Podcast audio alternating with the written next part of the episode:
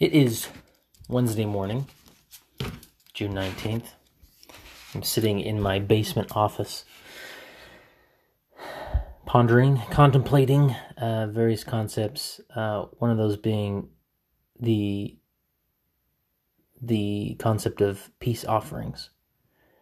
Um, and I guess various things have led me here, but mainly uh, my mind and uh, thoughts have been directed to this concept of, of surrender in the, in the scriptures. Um, and oftentimes it is uh, accompanied with the term full and complete surrender. Um, it was said during the Kirtland Temple dedication, and, and Doctrine and Covenants 109, verse 32 says, Therefore we plead before thee for a full and complete deliverance. Um, but you know, just that term "full and complete" um, is interesting to me. But nonetheless, going back to surrender, I'm just, I've just been contemplating this because I want to be the disciple who surrenders. Right? I mean, I think that's where the power of the gospel is found, is in surrendering and uh, turning it to the Lord and and, and removing, um, not necessarily removing your effort from it, but removing your production from it. That removing the idea that you have to produce, you have to accomplish um, in order to to be worthy or to qualify.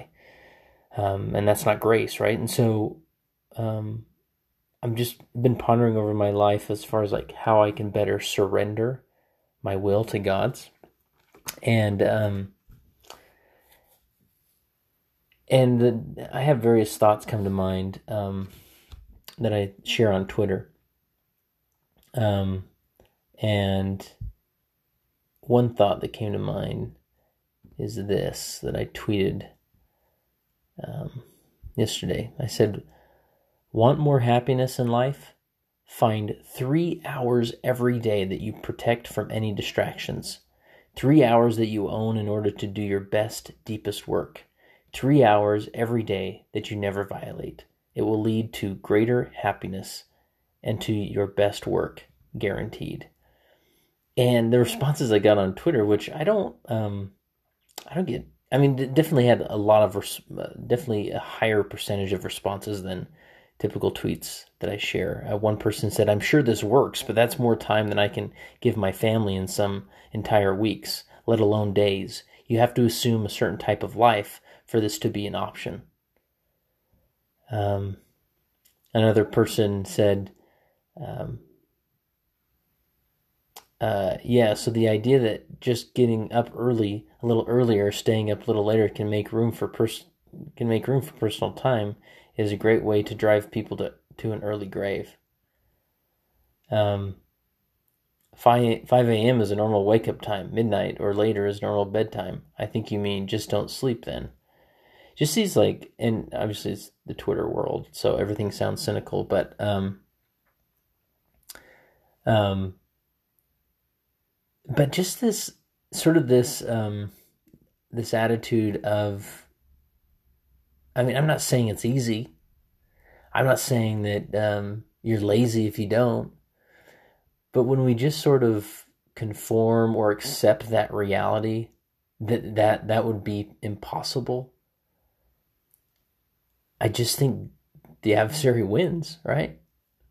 And I, over the last few months, as I've really pondered over how the adversary tries to engage with me or others, like I really think the adversary spends very, very, very little time tempting individuals because all he has to do is perpetuate the thoughts we create for ourselves it's so natural to create a thought of mediocrity. It's so easy to just um, look at the the limitations rather than the opportunities, and then the adversary just confirms that, and that confirmation feels uh, maybe more comforting than the other, right? And we we surrender to that thought rather than surrendering to God. So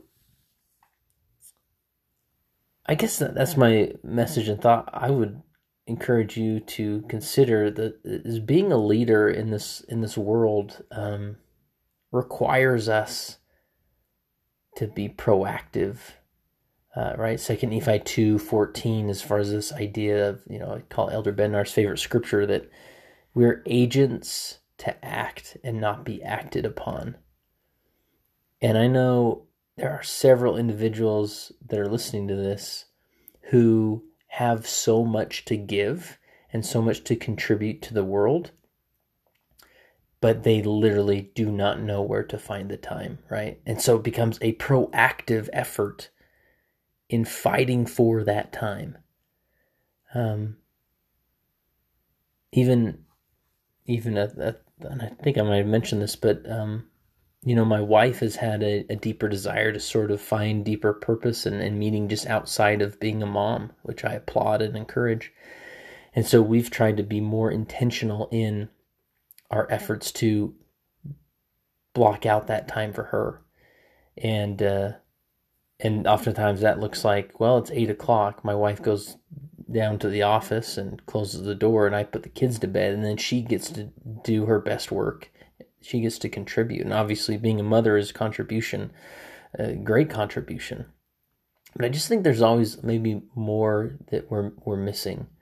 Um, and these tweets of individuals responding and just saying like, you know, I, I feel like there's a desire there for them that yeah, I would do that if life wasn't so crazy, if life wasn't busy, and or some just sort of chuckle at it and, and don't even consider the possibility of what they could could accomplish.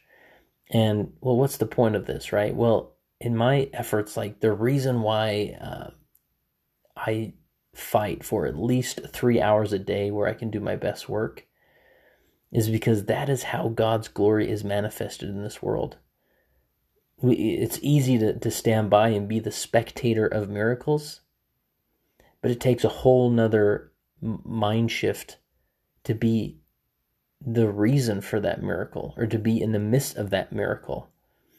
And and it's almost it's um I was just having this conversation with one of my clients, uh, my marketing clients yesterday that um, when we begin to do really good work, we begin to receive accolades, right?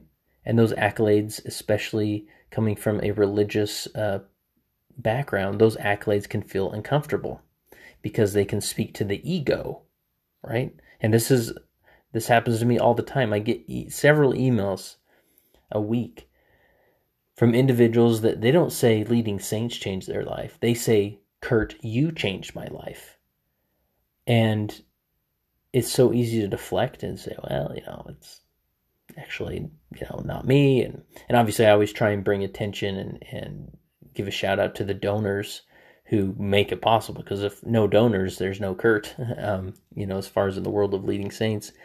Um, but when somebody gives you an accolade, do you deflect it?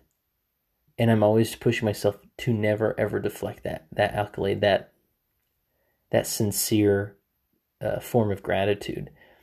And to always remember that it's it's not our glory that did that it's god's glory but that glory often comes through us right?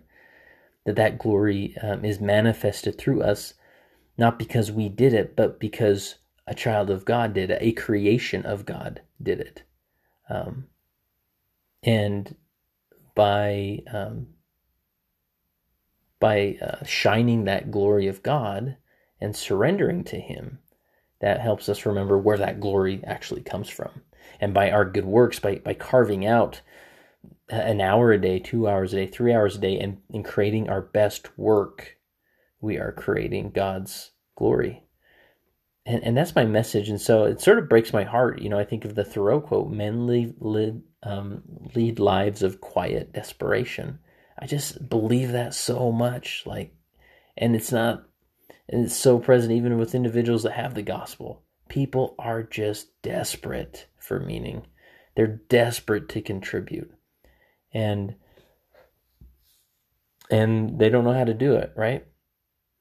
And so, uh, if if you consider your life if you are in a space where you can't carve out an hour or two hours of good, deep work.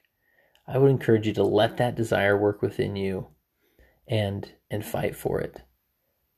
Talk talk to your spouse, talk to your boss, consider uh, time spent, uh, hobbies, programs you're involved in, and um, consider the time with your children, right? Uh, which it seems well, that's like sacred time. You can't you can't take away the time with my children. But the, the way I look at it, and uh, man, this is just like I, I I spend quality time with my children every day. At least I try to, right? I mean, obviously that's maybe a hyperbole a little bit, but of course I'm not perfect. Um, but what I want for my kids is I don't simply want them to have memories of me, you know, playing basketball with them outside, though we do that, or playing memories of me, you know, engaging with them, reading books and things. I want my children to someday look back and say, wow, my father made a difference. My father manifested God's glory through his efforts. I want to be like that. I want to, I, I see my father's legacy and I want to carry that legacy further down the field than he carried it, right? To me, that's like, that's building the kingdom. That is giving glory to God and, and allowing the world to look at a miracle that was manifested through maybe an individual or a group of individuals and say, there's a God there, and I want to know him more.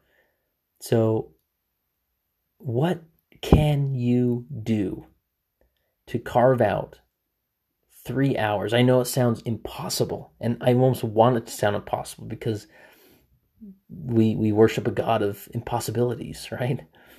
What would it take for you to carve out three hours a day to do your best work and contribute to this world so that the world cannot see your glory, but so that the world can see God's glory coming through you?